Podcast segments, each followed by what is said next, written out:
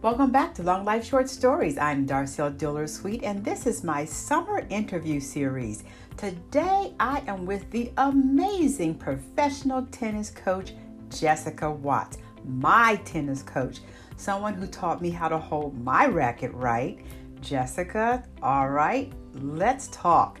What gets you out of bed every day? What gets you moving? Well, first of all, thanks so much for inviting me on I can't believe I have such the honor, especially following Tim. But, you know, people, people, you get me out of bed in the morning, right? So we're in the same industry in a way, right? We deal with people, different people of all walks of life, day in and day out. And every day we get to learn.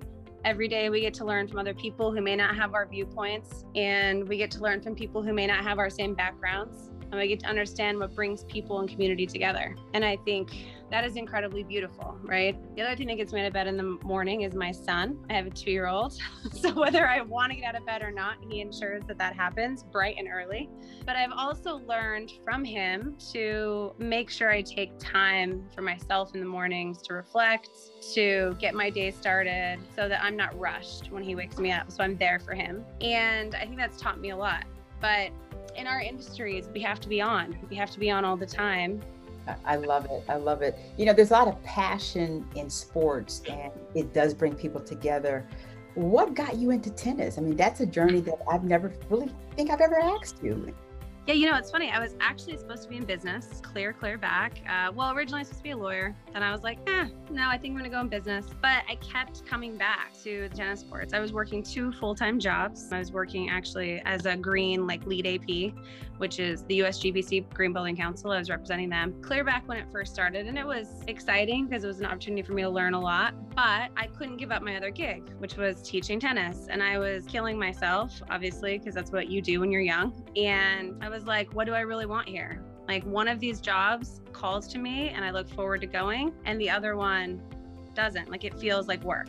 And I really saw the weight of what athletics gives people, right? Like, I mean, Utah has a lot. I grew up in Utah. There's a lot of rural communities. There was a lot of lacking tennis opportunities for people across the state. And, you know, when you see that, your goal then becomes how can we grow this? How can we introduce the sport to them? And when you invest all that time, suddenly, like, you're in it 10 years later.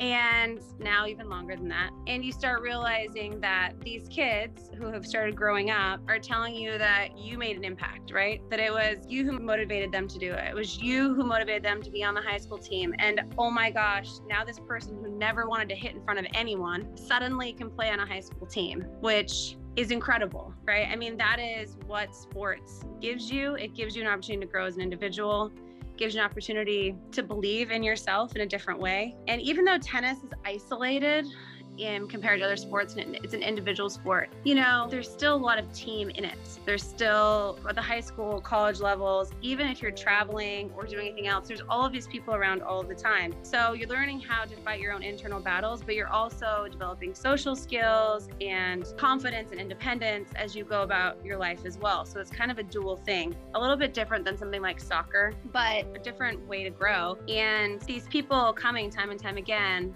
with this self belief that they never thought they'd be able to achieve kind of makes it hard to walk away. And it's not just the kids. I've had plenty of adults who have been in the same boat across other sports aside from tennis tennis, paddle, pickleball. And most of them think they're too old to even get started. And it's not. Everybody has a beginning. Like everybody has the first day of the story. And I think that makes it so exciting. Well, that brings me to my last question, and it kind of dovetail into exactly how you and I met. Here I was, the older student, a lot mm-hmm. of trepidation, uh, twisted my ankle on the second lesson. Remember that? Yeah, I did. That's right. So, what do you tell people in that realm of older who are looking for something to do, especially post this pandemic, to keep healthy, to stay going, but they're afraid? Yeah, you know, change is hard. Change is scary. Learning things that are new are scary. I find it so interesting that I have met so many adults and we think that we know each other. We like, we know ourselves now. Like, I've got this. I'm in a position in my life like where I know all about me. And it's so interesting how, as soon as I step on the court, it's like all of that goes away. It's like, oh, no, no, I don't trust myself. I don't think I can do it. Like, I'm not good enough yet. Oh, that's too advanced for me. No, Like every single person starts somewhere every day with every single thing. And there's a lot of things that, I mean, please, I have a husband who is super athletic. So if I were to spend my days like being insecure about trying new things, like I'd probably be divorced at this point. But yeah, you know, you have to believe and give yourself slack, right? So I have to believe in myself, but I also have to realize this is my first time right? You have to give credit where credit is due. So I have a son who is apraxic, and that means basically that there's a disconnect from his speaking. Like he his brain doesn't communicate properly to his mouth. So he may want to say something, he doesn't he can't articulate in his mind what it is he wants to say.